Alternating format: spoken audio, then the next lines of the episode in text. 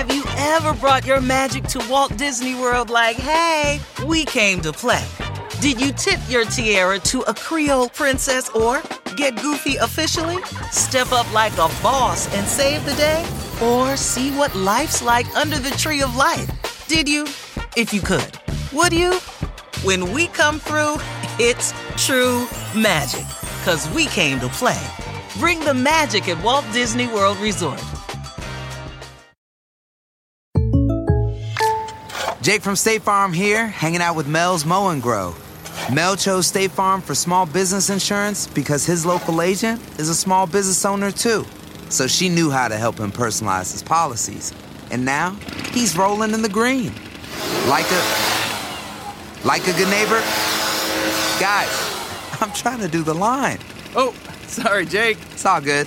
Like a good neighbor, State Farm is there. Talk to an agent today. Welcome to Significant Others. I'm Liza Powell O'Brien. While we inch ever closer to season two, we are continuing with our series of monthly bonus episodes in exploration of our theme. This time, we're speaking with Benjamin Binstock, art historian and author of the book Vermeer's Family Secrets, who believes that Vermeer's daughter may actually have painted a couple of the works attributed to him. Benjamin, thank you so much for being here with us. Will you do me a favor and speak to me as someone who literally knows nothing about art history? Because I'd love it if you could start for us by explaining the significance of Vermeer, the artist, in like the pantheon of art history, if it's not too entirely broad and intimidating a request. No, it's really important. You can say it, try to be succinct um, but it it it kind of goes to the crux of the matter because what my book is about is partly about why Vermeer is important, and I think part of the issue is that might not be being asked enough. Mm. It's taken for granted that he's important, but super overview was that he was probably well known that he was discovered late, that he was mm not that successful in his own time, not really known outside his own town. It gets disputed. There was, he started to get a reputation in his own town, and there were people who visited him, but, you know, he died owing money. He certainly wasn't recognized by writers on art in his time as important. And that's why in the 19th century, this man, Théophile Thoré, who was a French political activist and he was exiled to Holland. And then he took up a new thing, which was writing about art and museums right at the time that the birth of the modern discipline of art history, 1860, around there, 1859, 1860, overdetermined because it, they started using reproductions so they could reproduce works. That has to do with the discovery of Vermeer. They started having art historical journals. Thoré, under a pseudonym, wrote these articles about the museums. And then he made this incredible discovery around the view of Delft, where a view, the view of Delft, a huge painting in uh, Amsterdam, was not considered important because of its subject matter. It was just an ordinary, what we call genre or everyday life. It wasn't a term in Vermeer's time, but it was kind of an urban landscape. But genre painting means paintings of everyday life or categories, literally in French. And those were considered low, but that started to change in the 19th century. And Thoré realized, oh my God, the way this is painted is so incredible. And he started at first saying negative things about it, and he changed his mind. And then he ended up thinking, oh, this is this this is just the, one of the greatest painters ever. Hmm. And he devoted his life to it. So it was this amazing thing where this man devoted his life to rediscovering Vermeer's works, to talking about who he was. He called him the Sphinx of Delft, to talking about why his works were important. And that is embedded in this bigger problem about what was the invention of art history or what were the origins of art history.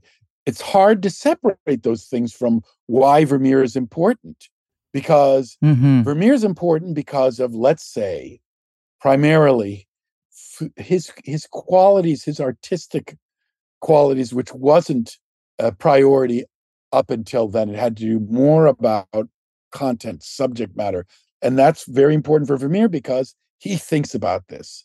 I hope I'm not making it too complicated, but that in a way, no, it's fascinating. I love it. Thank you. Vermeer's own thinking about his art is hard to separate, but from what happened to him. And one of the things that I claim in my book is that, in a way, he engineered his own discovery because he made that painting, The View of Delft, deliberately.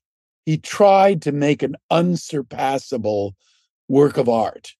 Vermeer knew he would one day be discovered, even if they didn't recognize him in his time. That's that's saying already quite a lot, but it puts us up until the present, which is that discovery happened in the 19th century. Well, Thoré tried to get a lot of Vermeer's works, half of those in his first catalog raisonné, it's called the first catalog of Vermeer's paintings, mm-hmm. half of those were wrong. And there's no reason to assume that it's all been resolved and that we got it right. That's part of my work, which is did we get it all right? Which paintings are Vermeer? And then there's larger questions about did we understand his development? Do we understand why it's important? All of that's hard to separate from this original discovery in the 19th century. And then that's hard to separate in turn from um, mm. maybe someone else was involved in his workshop. Mm. Well, that is the very interesting heart of this conversation. Um, I have a quick question before we move forward into the someone else part of the discussion, which is when you say that uh, Vermeer's ambition was to record this sort of lasting, eternal vision of his city. How is how is that known? Is there a it, it, did he have a diary? Did he write a letter? How do we know that? Well, we recognize that the I didn't say exactly that his his. Um, I think what I said was that he he aspired to make the greatest painting of Delft. Mm. We we recognize Delft, and there was among the very important documents that we have. Vermeer had a kind of patron or patrons. There was a couple, and only recently, uh, a researcher found that the wife in the couple lived next to Vermeer as a child, quite likely was a kind of friend and maybe the reason why they were patrons. Mm. That they were kids. Maybe she was in love with him, I like to think, or certainly liked him. Yeah, sure. And they both married rich people, or Vermeer married a Catholic who was the daughter of a rich woman. She married a rich Protestant. And they, the couple, the Protestant couple, collected Vermeer's paintings. And he had probably an agreement that they call right of first refusal, which is that when he made a painting, they had the right to buy it if they wanted to. One of the things that I've developed worked on since my book, I've tightened this up, which is that I actually think Vermeer deliberately had a doubling strategy. They always made two works that were kind of the same or variations. Hmm. And it seems they almost systematically always picked one. That was a way of him to develop. And it was also a way of giving these patrons a choice between two similar works. They would buy one, he would get one. I mean, that's a matter of speculation. Mm. What's clear is that they bought, it seems like every other one, and there was a kind of a doubling strategy. And those works were listed in a 1696 auction. So the biggest one and the most expensive one was called A View of Delft in Perspective from the Southwest. So what I say is it's clear that it was his biggest work, with one possible exception. And what I'm saying is, what was he doing when he did it? He was trying to do something a kind of what we call chef d'oeuvre, leading work. He was making a bid for immortality. Vermeer wasn't going to benefit during his lifetime from working so hard on a. He had a kind of ambition for immortality. And when we say why is Vermeer important, well, this was recognized belatedly. It's not something right. that his contemporaries recognized. These works were considered valuable or investments, but genre painting wasn't recognized as important, everyday painting. Vermeer wasn't rated as important. We've belatedly recognized what Vermeer was doing. And that's what this is all about. What was Vermeer doing when he made these incredible paintings? We've all recognized how important he is to the point of fetishization and uh, you know all of the reproductions all over the place and the attention that we give him and these exhibitions but i think we've directed less attention to vermeer's own development and process. What was the chronology of his works? Which works exactly were his? If are they all his? Yeah, so this is this is at the core of your um, scholarship that there was perhaps another hand involved in the creation of some of these works, right? Yes. It was only the last chapter of my book, but I think it's the most important now. I think it's now maybe closer to being people being ready to recognize that. People have responded to the book, but it hasn't, let's say, managed to make a flip or whatever you ever would say this, that it would make a paradigm shift in the field. So, and that's a that is a difficult thing to accomplish, obviously, right? And a and it's like with this the authorship question in Shakespeare, where there's such devotion to certain schools of belief. It's it's religious almost. People get very attached to these ideas about these authors and artists they revere and changing ideas or minds about you know how things really went down is incredibly tricky, right? I don't have to tell you. Well, there's a yes, there's the, there's you could theorize it as there's there's investments, monetary and cultural investments. Mm-hmm. You could mm-hmm. theorize it as within the field, um, individual scholars have their reputations or what they've said. Mm-hmm. People don't like to change their mind or say they're wrong. Mm-hmm. There's also the question of how I presented my argument. That's one of the things that's interesting for me is that I think when I wrote my book, I knew that presentation was a factor, but I think I, well, I had my own reasons for doing it the way I did it. 15 years later, I tend to think it's about this artist. If there's a woman artist involved, it's also about Vermeer. And that if I could have presented it in a way that would make the paradigm shift easier, I should have done that. Th- these are you know more complicated questions i would want to say very quickly i didn't get a chance i would have i will uh, find the the the significant others podcast about shakespeare as woman but oh you know what i just go straight to her book she's so it's fantastic okay. journal it's like historical journalism i mean i can't promote this book enough she's so brilliant, Elizabeth Winkler. She's a great writer, and she really covers the subject, I think, okay. um, very exhaustively and has a great perspective on it. Well, what's interesting is that I haven't read her book, so I can't make a judgment.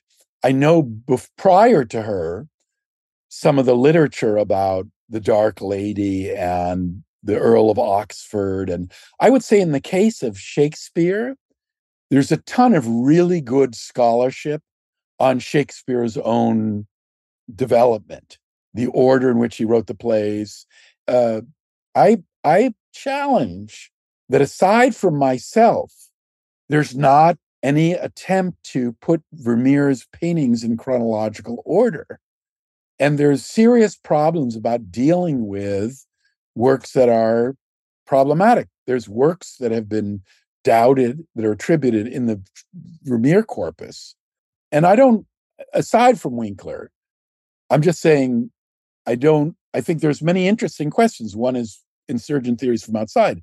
But another question is, does the field have sufficient um, just on this very basic question, such a famous mm-hmm. artist of Vermeer, why isn't there more looking into those, what I call misfit paintings? And I'm the first one to group them mm. together as a work but a lot of people have questioned them. And th- something that's really rubbing right in the face. So, right now in the Rijksmuseum, after this big show, they have two works that are on loan up until October. It's really wonderful in their little Vermeer section in the, what they call the honor gallery mm-hmm. at the mm-hmm. center of the room mu- museum, re- leading up to the re- night watch room. Mm-hmm. And they have these two works: the girl with a red hat from the Washington National Gallery, and a painting that's in private collection, Young Girl at a Virginals, in the Kaplan collection, what he calls the Leiden collection in New York. And there's been really a lot of open doubt about that Leiden hmm. collection painting. So if there's all of this doubt, why isn't there more work done on the possibility of Vermeer having a student or on Vermeer's own chronology? And that I say is a real issue for Vermeer's scholarship that you could even keep separate from my claims.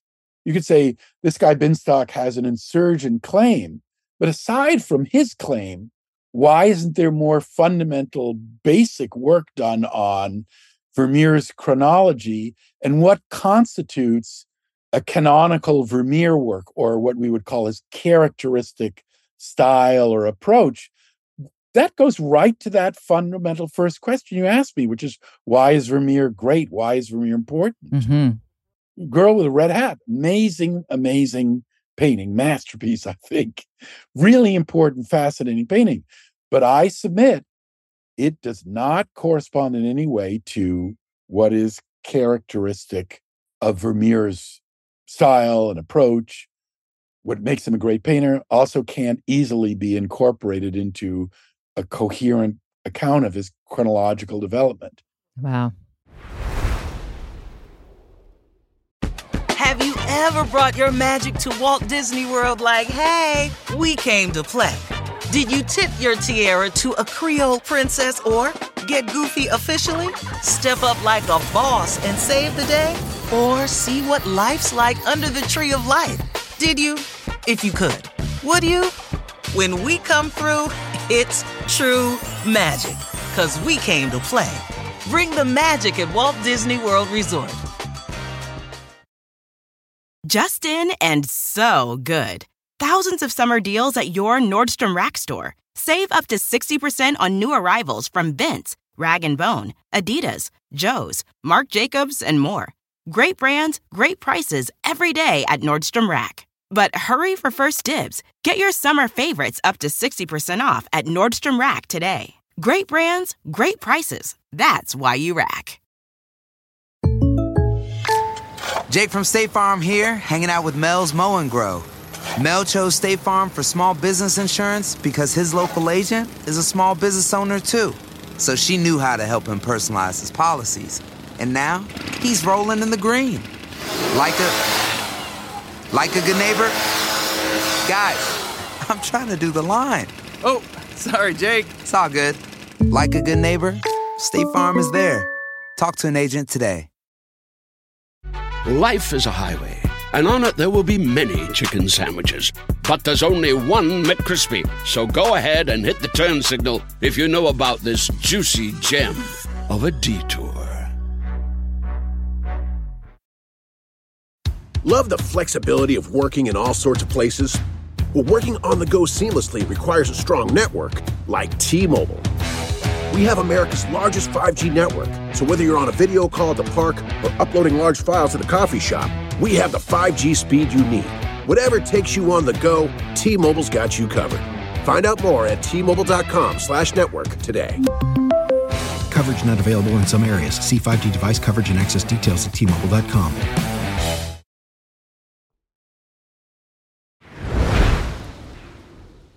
So I'm just going to orient myself. Tell me if I'm in the right place.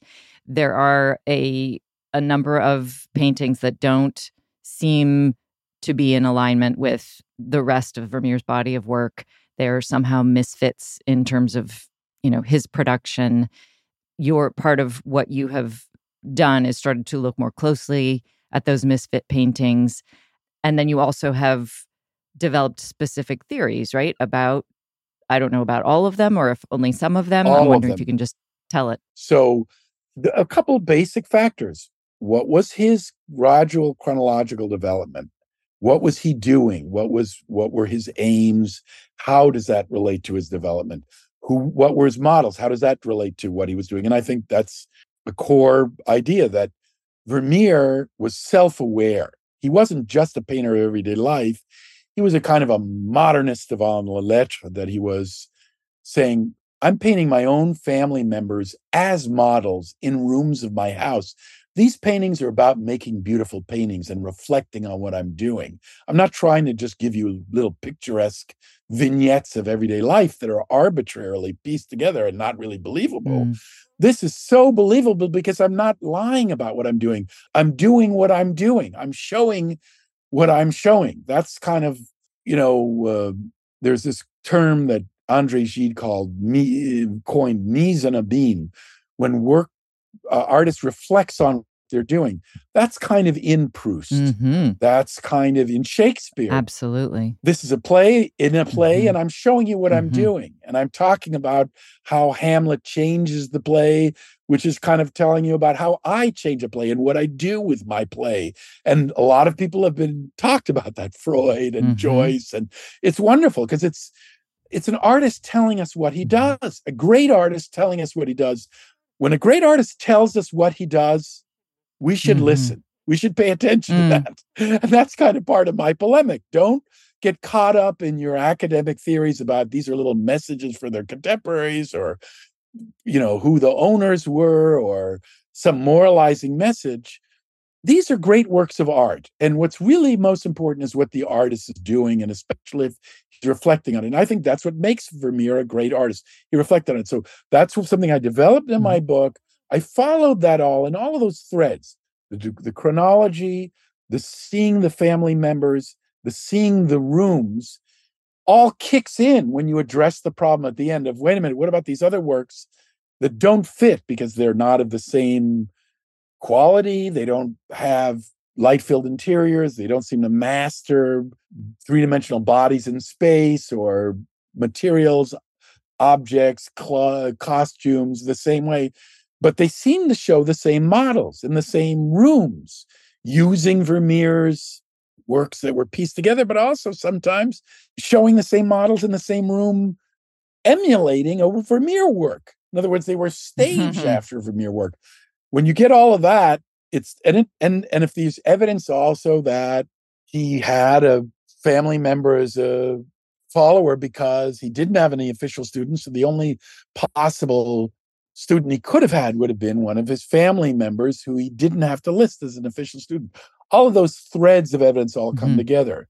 And if i could just one more big point is when i wrote my book 15 years ago i was trying to add up all of the evidence so that people would come would see why you had to come to this conclusion but it was apparently too much for the field too much for anybody to ever respond to within the field up until this last year because of these recent exhibition and uh, because of other things that are kind of forcing them to address these issues themselves. And what i'm thinking of doing is trying to represent this all in the inverse way and kind of put throw down here's this artist and it may be a my invention this woman artist. But if you look at that isn't that an interesting way to explain vermeer? In other words precisely the opposite partly because of problems of the field's own incredible inertia or resistance to these kind of things that if you run an end run and something might be of interest to you. Some my uh, my best friend uh, uh, is a dutch uh, art historian and but he also teaches in the united states and he had an old uh, colleague who went on to go to penn um, and i i don't have her name oh my goodness she just wrote a book on Hokusai's daughter. Oh, how it was funny! the New York We Times. we had looked at um our our fact check. The first fact checker who we worked with had suggested that story as a possible episode for the podcast. So that that's I'm so sorry that I my name her name slips me and I met her and she uh but she also says the wave yes, which is the most Yes. famous Hokusai work is by her. And so she has arguments for this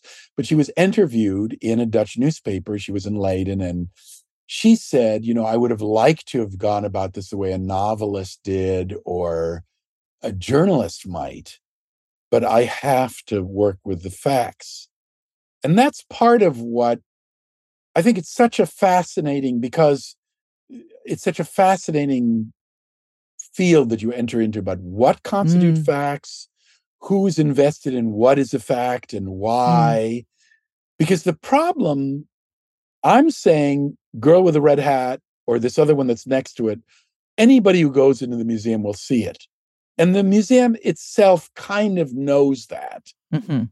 but there's so many protocols and so many investments about the field protecting itself that extends to what it calls facts Because I would say facts, the most important facts that we have in the case of Vermeer are the visual evidence. Mm. Didn't we put the works in order? Didn't we look carefully at those works, which are so important to try to parse which ones correspond to his or not? And I would say those facts are being ignored because, unlike Shakespeare, nobody owns the works. And scholars are free to talk about all these plays and the folios and everything. These works are objects that belong in museums, and then there's an enormous investment in, I would say, resisting the facts because their primary directive is we call this a Vermeer. We don't want anybody tinkering with that. Oh, that is fascinating. But let's admit that there's a problem. And let's not say I'm right, they're wrong. Let's say what's at stake in this debate.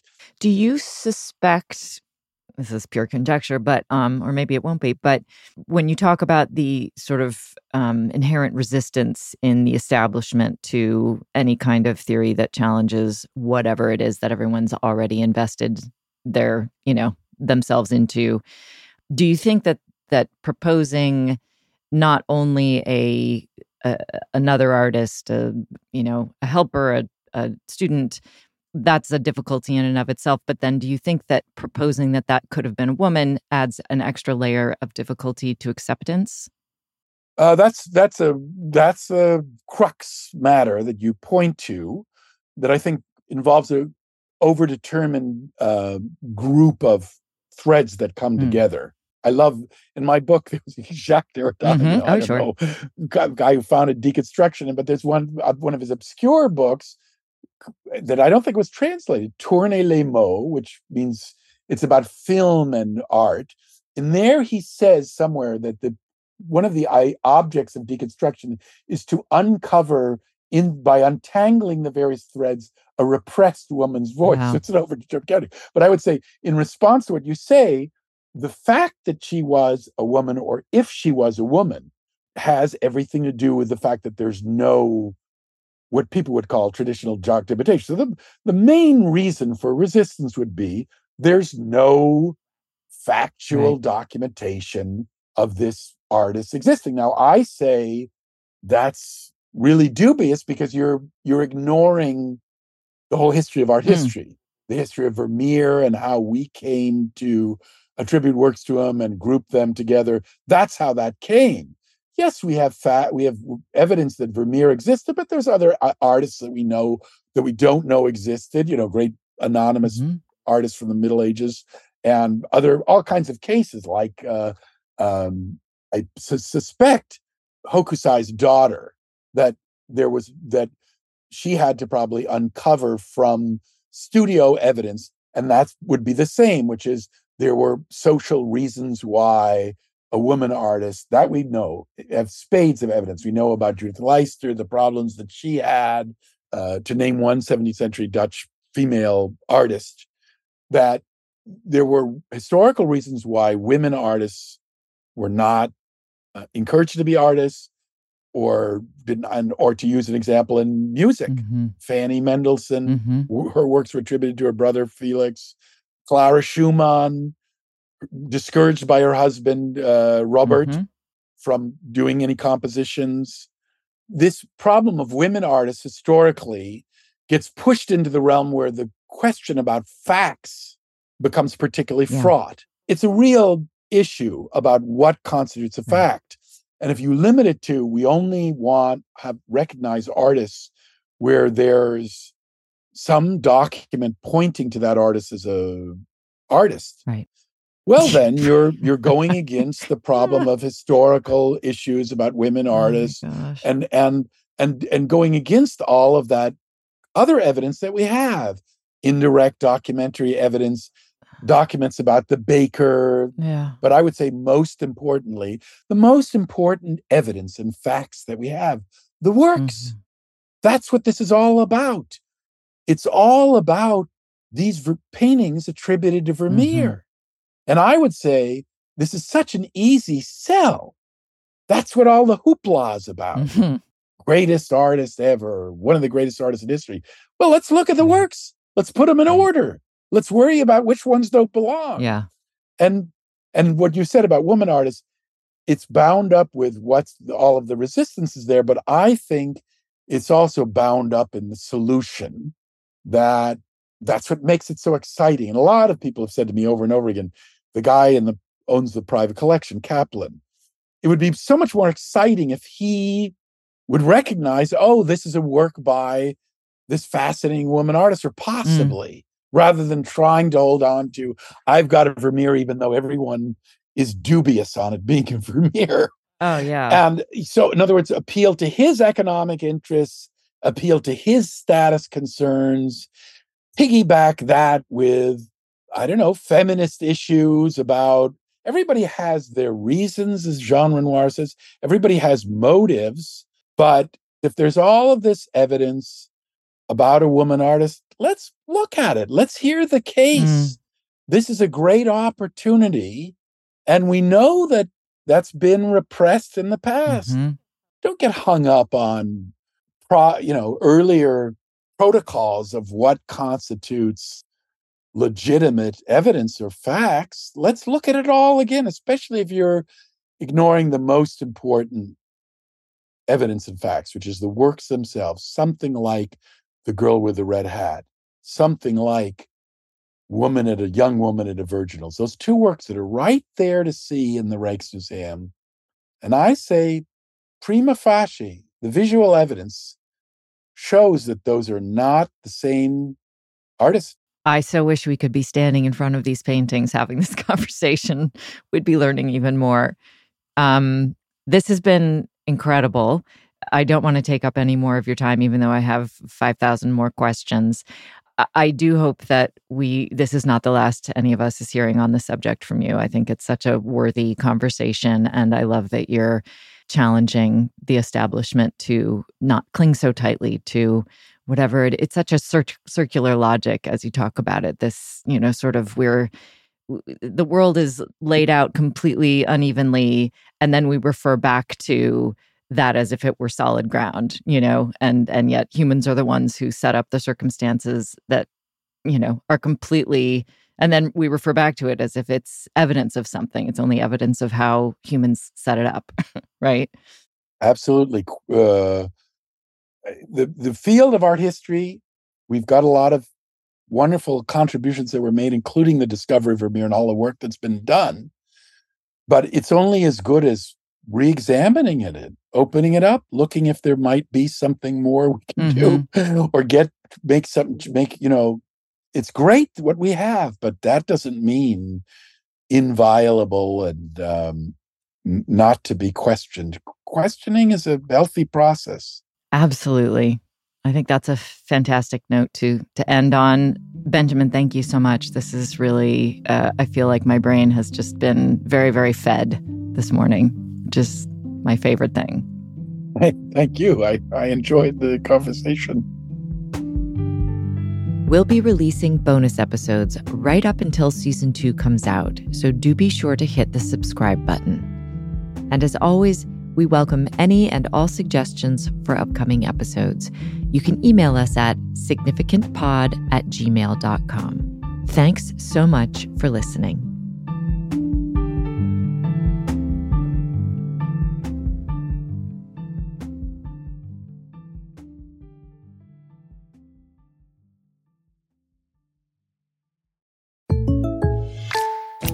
I know how to run a hair salon.